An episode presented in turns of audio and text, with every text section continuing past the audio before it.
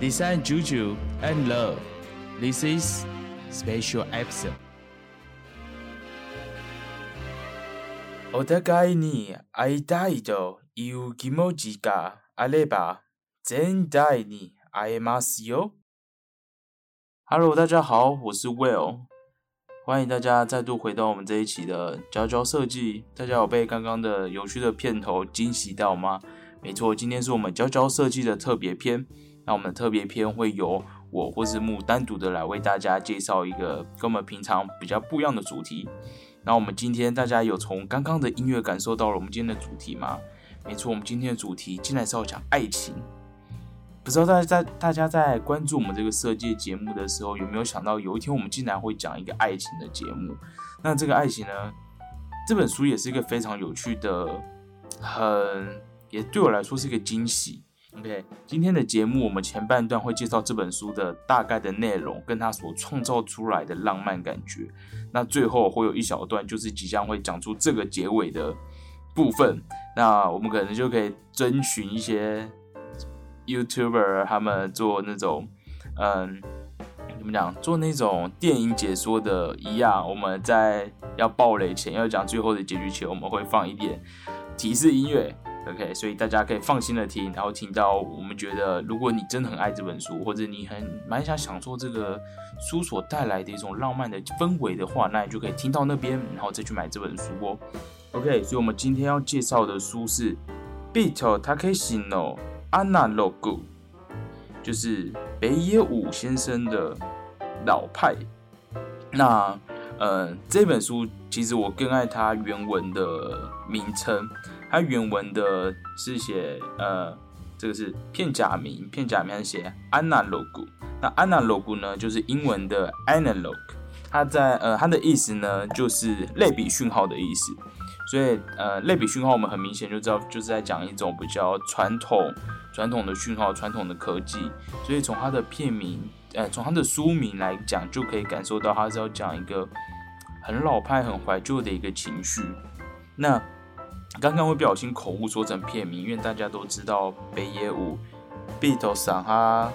呃是一个很有名的导演，然后拍了很多很有名的作品，然后他最早是从搞笑艺人出出身的，我想大家对他应该都很了解。那我也看了他几个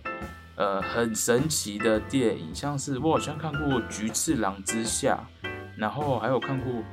反正都是一些很无厘头的东西。那呃我一开始看到他的书的时候。最大的嗯，最吸引我的地方，反而不是他的书名或是这个导演，而是这本书的男主角水岛悟，他是一个工业设计师。我这真的很惊喜，我第一次就是看到一个小说的主角竟然是工业设计师，重点是还不只是你知道很多电影啊或是影集，他的那个。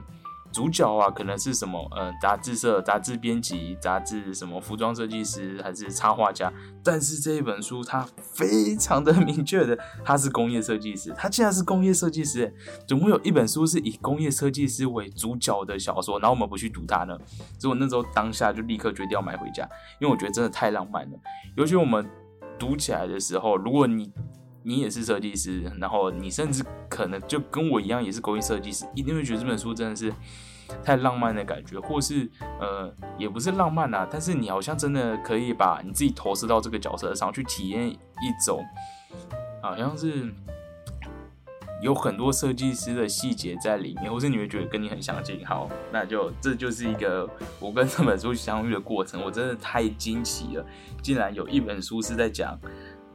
就是以工业设计师为主角。好，那我讲这本书，嗯，这本书我很快就看完了，其实蛮不厚的。它是二零一九年出版的哦，日本二零一九年日本才出版哦，所以是非常新的一本小说。那我来讲一下这本书到底在讲什么？它这本书的东西，它的内容大概是在讲说，男主角是一个工业设计师，女主角，呃，前面都会非常的身份不明。但这边最浪漫的，我来讲一下他的序言好了。我们不约好见面时间，不交换联络方式。当你想找我时，我也想见你时，我们就会相遇。这真是太浪漫了吧！我知道，我不知道，因为对我们现在这个年纪或这个时代来说，呃，大家最常用可能就是交友软体。那另外一方面，好，就算不是交友软体，是日常生活中认识的人，几乎就是有赖，然后就是会随时 on 探。然后，尤其是学生，我觉得，呃，我学生时期的时候，我好像也是那种随时都会在线上，然后可以可以跟对方保持联系。那呃，有一个原因可能是哦，我本人哈，我在那个学生时期的时候，一呃就走一段恋情，然后一共是过了五年，所以它是一个非常长期的一个稳定的关系。那这段关系维持了大概维持五年。那但是其中有大概三年多都是远距离的关系，所以对于我来说，嗯，彼此知道彼此在线上，或是彼此可以从随时在线上取得联系，对我我来说是一个很重要的事情。所以我学生时期我没办法感受到这本书里面写的，应该说我，呃，不是说我没有感受到，而是我感看到这本书的内容，说我非常的惊讶，就是竟然可以这么浪漫，然后这么。这么步调非常优柔优美的，然后各自还各自过着自己原本的生活，不去打扰对方，而是用一个约定好在某个地方见面，那就每周在里面见面一次，所以是一个很浪漫、很浪漫的方式。我觉得这是一个很成熟的恋恋爱。好，那。因为这一期我觉得这本书真的太浪漫了，所以我也没有写任何的稿，所以我很怕我会一直卡在同一个地方走，所以我要先讲完这本书到底在讲讲什么。好，我刚刚讲到了这本书的呃主角是一个工业设计师，他叫做水岛屋。那他这个人很特别的是，我先讲他的背，他在故事里面设定的角色，他不太喜欢用电脑去。绘图或是制图，然后他在一间设计公司里面做的比较偏室内设计，去装潢一些咖啡厅啊，或是餐厅、餐饭店等等，所以里面他有提到这个部分，我觉得也蛮有趣的，就是。我希望他，我很希望他拍成日剧，因为很少有日剧的主题是设计师。好，对，所以它里面有讲到一些设计，他在工作上的一些东西。那呃，水岛物就是主角呢，他是一个非常老派的，因为刚刚讲他不喜欢用电脑去制图，他喜欢他很喜欢用手做模型。那这然后呃，故事开始后呢，有一天呢，他就在一间也是他们公司所结案的公的一间咖啡厅。那他就走走走走走，就走了进去。好了，故事写的那很很优美，但我就大大略的讲，他就走了进去呢。他就在一个座位上看到了一本杂志，那本杂志刚好是在讲这间餐厅的设计，然后里面刚好有他的上司在里面，然后他就呃不经意的就翻了起来，还以为是店里的杂志。这时候呢，女主角就突然出现了，女主角美纪赏。美纪厂就突然出现了，然后原来那本杂志是美纪厂的，然后美纪厂呢，他只是呃碰巧来的这间咖啡店哦，因为他喜欢这间咖啡店的设计，所以他就只是碰巧某一个午后过来，于是呢，他们就聊了起来。最神奇的是，他们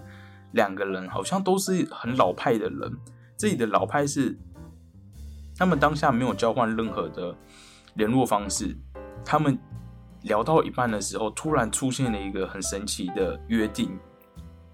过程听起来有点笨拙、土土的，但是又很浪漫。因为他们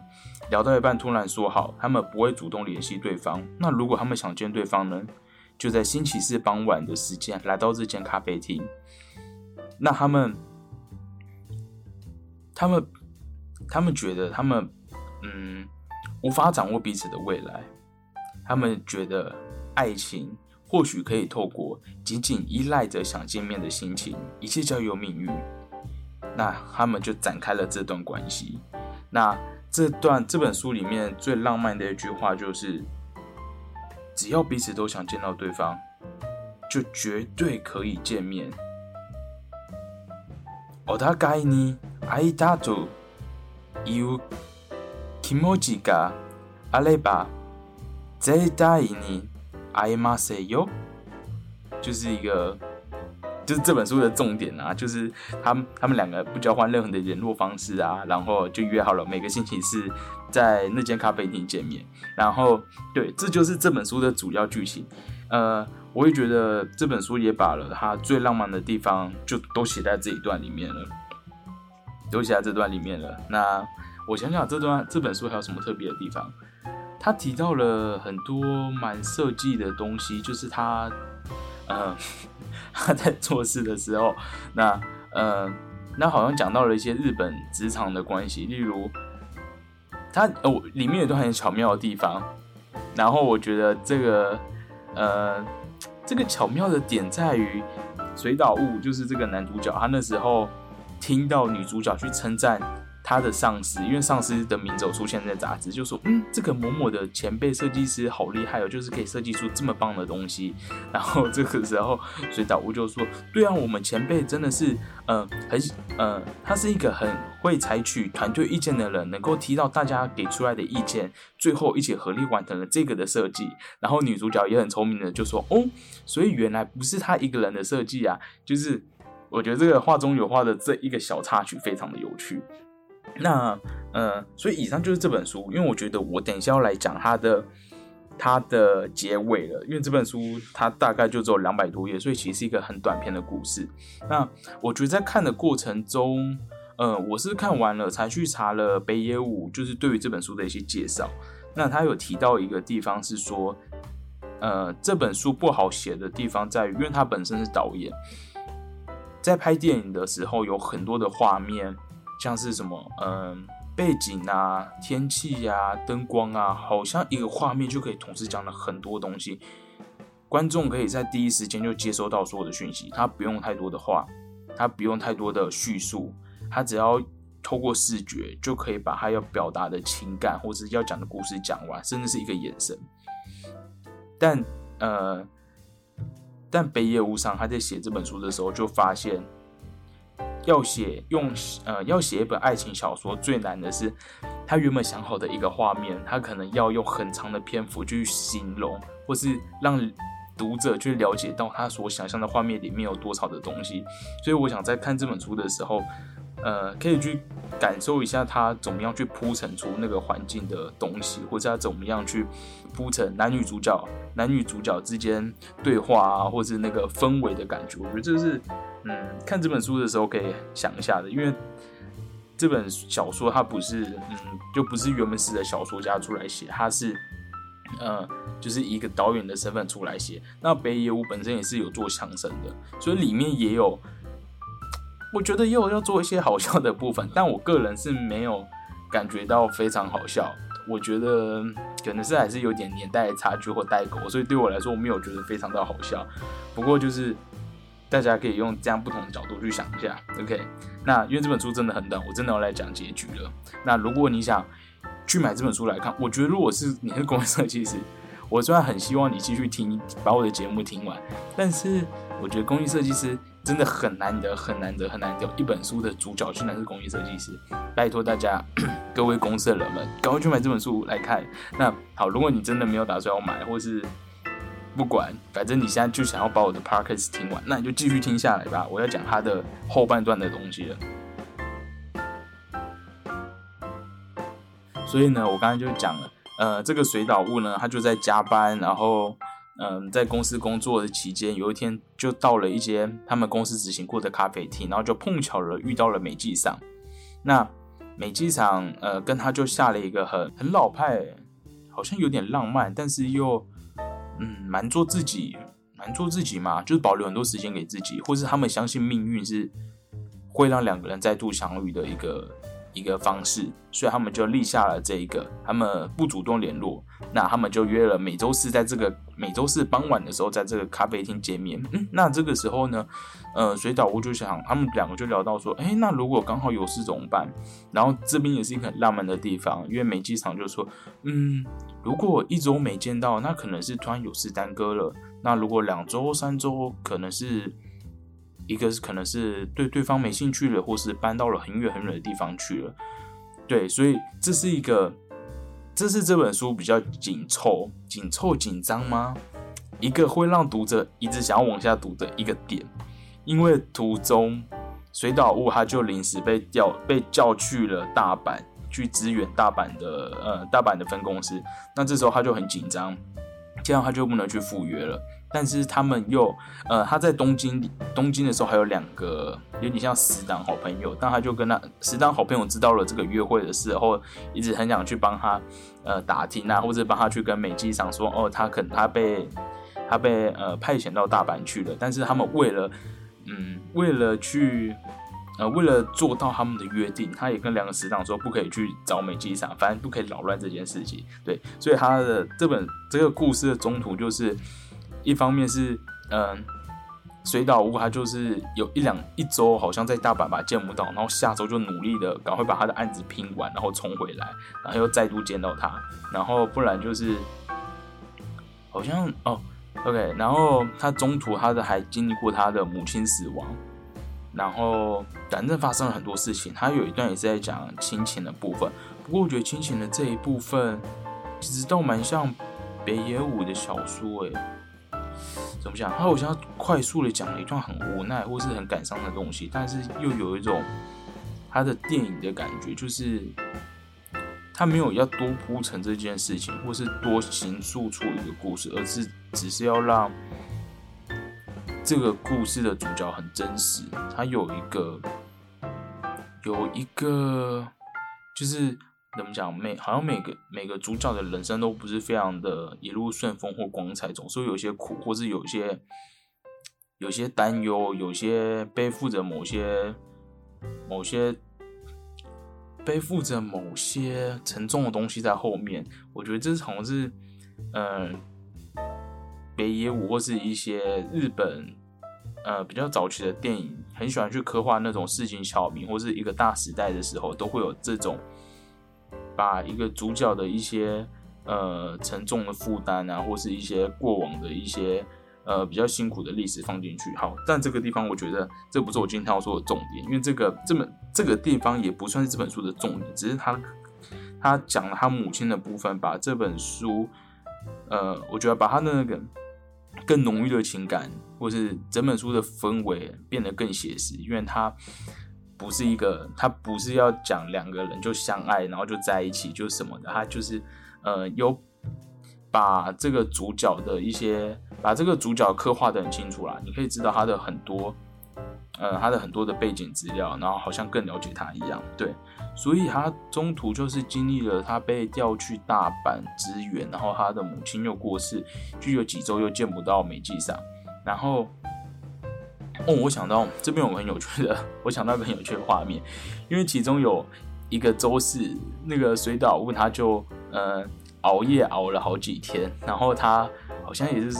里面好像讲到他已经两三天没睡觉也没换衣服，然后就蓬头垢面的去找美纪场约会，然后美纪场就说：“哎，我不在乎。”哎，重点就是他们那天还去了一个高级的意大利餐厅吃饭。然后我只是想到，好像我以前在以前的交往的时期，或是以前一些经验，我好像也有那种熬夜熬到早上，然后我真的是眼睛超肿，快睁不开，然后整个脸很惨白，然后。呃，头发就是可能油油腻腻的，然后就真的是去约会、去约吃早餐，就是很真实。我觉得很像设计师都经历过的事情，就是你真的会那种忙到天翻地覆，可是你还是想要好好的获得一个拥抱。然后我跟你讲，很真实。我这样说，我看到这一段的时候，我觉得很真实。我我不知道他可能是在写这个故事的时候有，呃，可能是有去问他的设计师朋友嘛，或者他。刚好北野武也很了解设计师在干嘛，或是我觉得导演这些做艺术的人，可能大家的彼此生活都差不多，总会有那种真的是状态很糟，因为有时候做作品可能会整个时间是天翻地覆的。对，反正这一段我觉得很有趣，然后也很浪漫，对我来说蛮浪漫的。对，然后好。那最后呢？最后这本书到底发生什么事呢？这本书的写法很神奇，它最后的故事大概呃，目测起来大概是在八分之一吧，五分之一，抓五分之一好了。就是它大概五分之四都在讲我刚刚所讲的所有东西，就描绘很美好的画面，一个很很优美、很成熟的一个约会模式，不主动打扰，然后就是跟着约定的时间来到约定的地点，然后一切都非常的呃。peace，反正一切都非常的 peace，stable 一样在进行整个的剧情。那哦，比较有趣的一个方式是这本书它所有所有的呃出发还有观点都是从男主角，所以完全不知道女主角在想什么。那这也是呃北野武要买的一个梗。所以呢，好要到最后了，男主角经历了大阪出差回来，然后经历了母亲过世之后，有一天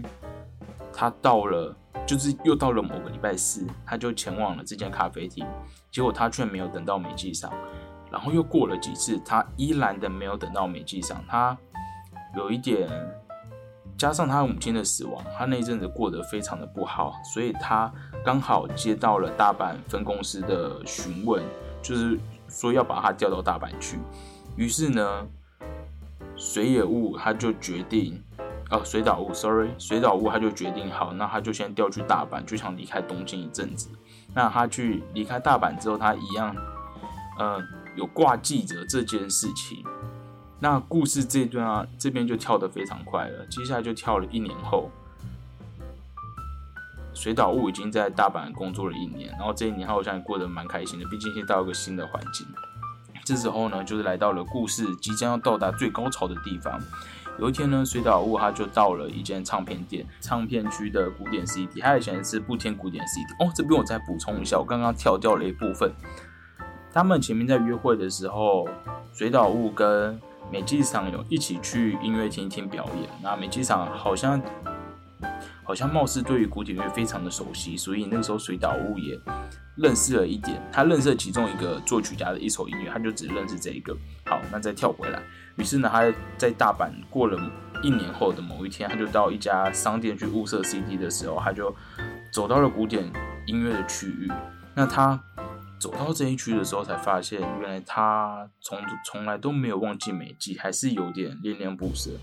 那这时候他就刚好在跟店员聊天，聊到聊他唯一知道的那个作曲家的曲子的时候，然后他又逛着逛着逛到一半的时候，他竟然发现了呃，竟然发现几张宣传单在架子上，然后这时候架子上的照片竟然就是美纪赏。没错，他在这个之前其实都不知道美纪到底是做什么，对他一无所知。可是他现在竟然在呃 CD 店的传单上看到了美纪赏，然后这时候才出现了美纪赏的真名，叫做奈绪美秋林格。OK，反正他就发现了美纪赏可能的真实身份是什么。原来美纪赏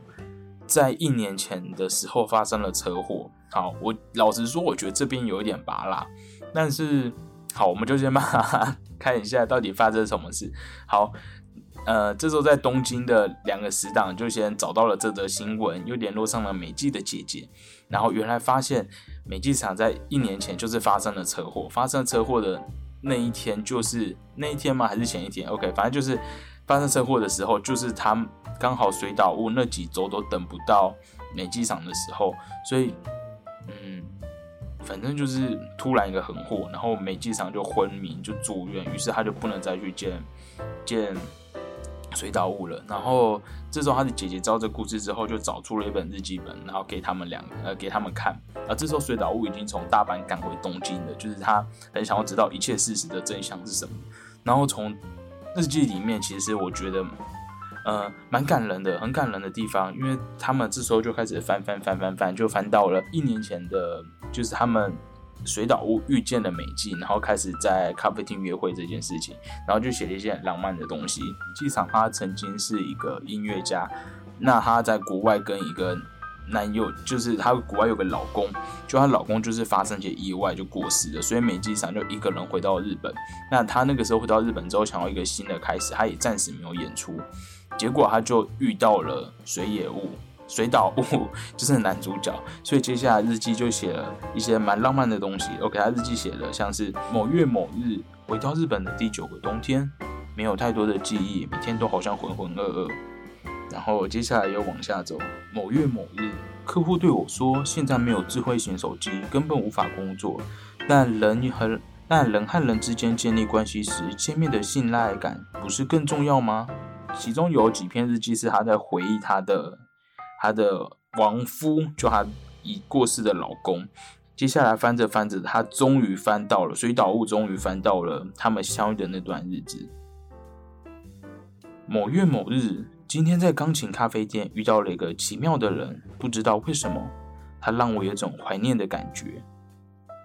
接下来又继续在下一周的某月某日。某人发现自己不由自主地想起新喜事的事，虽然并没有约好。接下来这段很有趣。他似乎很忙，衣服皱皱的，胡子也没刮，但我觉得他应该是一个温暖的人啊，很像，真的很像，好像设计师会做的事情。接下来，蛮浪漫的一句话：某月某日，也许我有点害怕再爱上一个人，但是现在我想见他。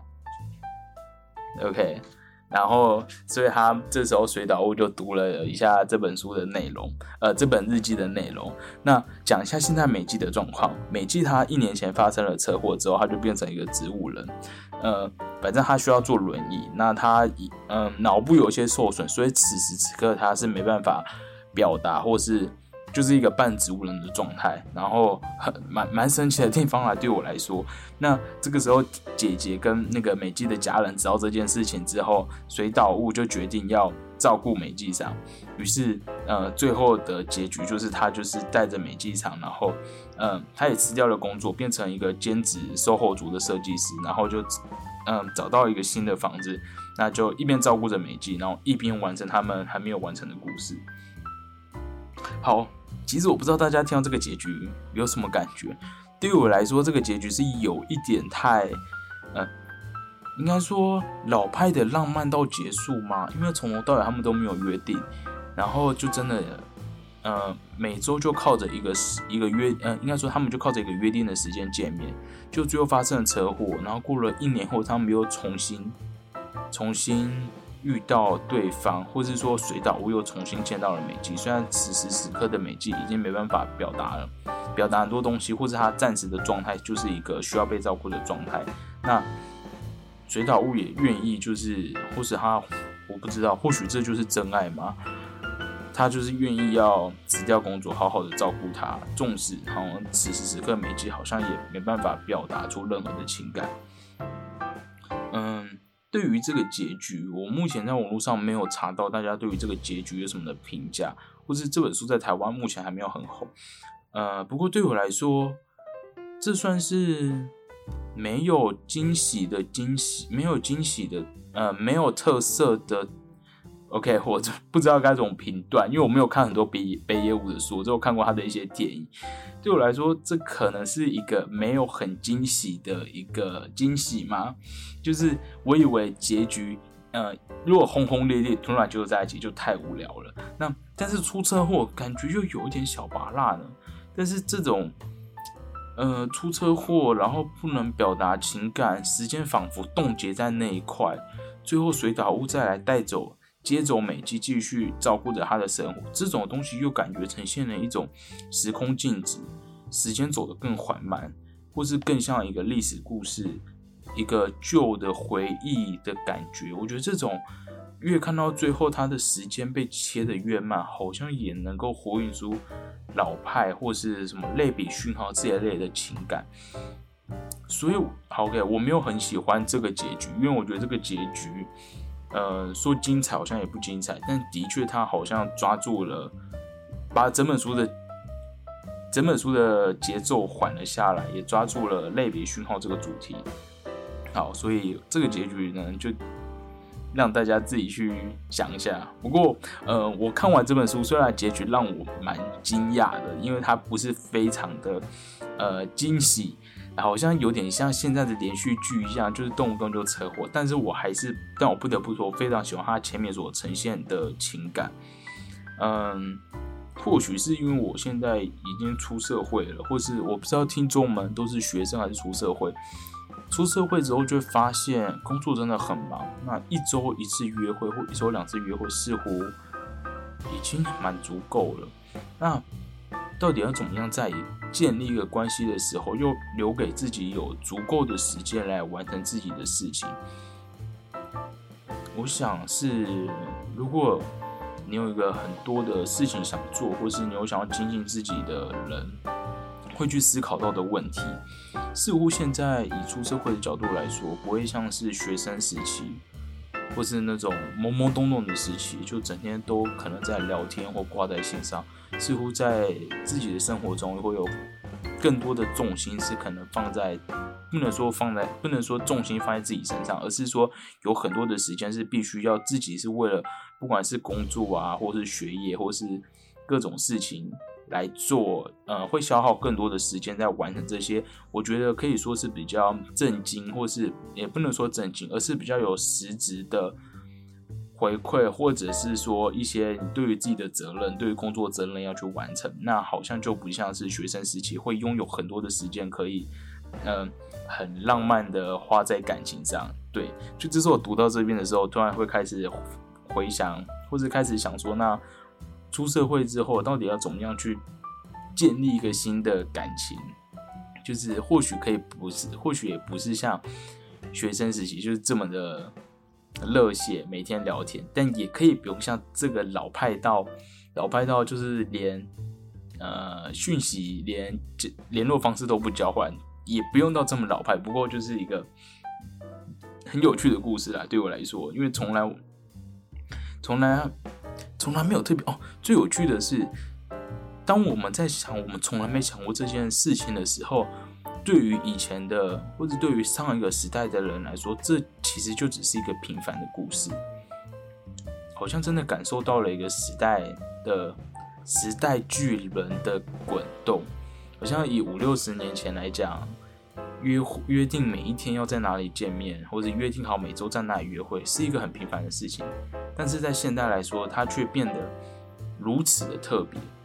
但是这如此的特别中所表达出来的情感，又远比一个你只是透过交友软体去认识一个人，或是每天在赖上面打字去认识一个人，还来的更真切，而且也更保护隐私吗？尊重对方的感觉，因为他们在前面的地方。并没有提到，并不会像现在好像认识人都在做身家调查，那么是非常全心全意的去专注于当下，去感受到两个人彼此之间的一种呃情感或者情绪的交流，所以这是一个非常非常浪漫的地方。好，以上 就是我们这一期，不知道大家。大家对于这一期有什么的反应？因为我们我想说我已经做了很多期了，来做一期特别篇好了。那我想说特别篇可以做一些比较大家平常不会注意到的主题，就是。在设计的类别里面，竟然也有像爱情的这个选项，或者爱情的这个这个故事可以跟大家分享。如果你是工业设计师，我刚前面讲，你可以去买这本书来看，或者你可以来好好体验一下这个非常有趣的爱情的一个小小的故事，那去享受一个跟现在这个时代非常不同的一个谈恋爱的做法。是一个很有趣的地方。那那我觉得其中某些部分，如果你是一个工作的忙碌的人，或许你可以跟你的伴侣、跟约会对象，或是你如果想发展一段新的关系的时候，可以去想想，在怎样嗯怎样既浪漫又可以保有的自我的一些时间的一些方式，可能啊就是一些或许可以参考，或是也不用这么认真，就是这本书就是然后就是一个就当做看了一场浪漫的小电影。是的，以上就是我们今天所带来北野武 Hito Takeshi 上的老派。那它的日文的意思就是类比讯号。好，就是这本非常有趣、工业设计师为主角的书。那我们就下周再见。对，如果你是第一次听到这一期的观众。欢迎你去前面把我们前面介绍的几本书都看完了，因为我们今天是一个特别篇，我们会努力推广，所以我们希望可以再获取新的观众。那我们下周就会，如果你是第一次听这个节目，也不要觉得这个节目非常的乱来，我们下周就会回到我们的正轨。我们这一期就当做一个透透气的一起，去看一下设计的类别里面竟然还有爱情的这个小故事。那我们下周我们就要继续回到我们平常所关注的主题，一样回到一些设计的领域。去探讨一些，呃，一些设计大师的想法，或是一些设计的理论，一些设计的薪资哦。好，那我们下周再见。我是 Will，祝大家星期一都有个美好、有冲动、有冲劲、挥别 Blue Monday。我们再做四天就要放假喽，再见。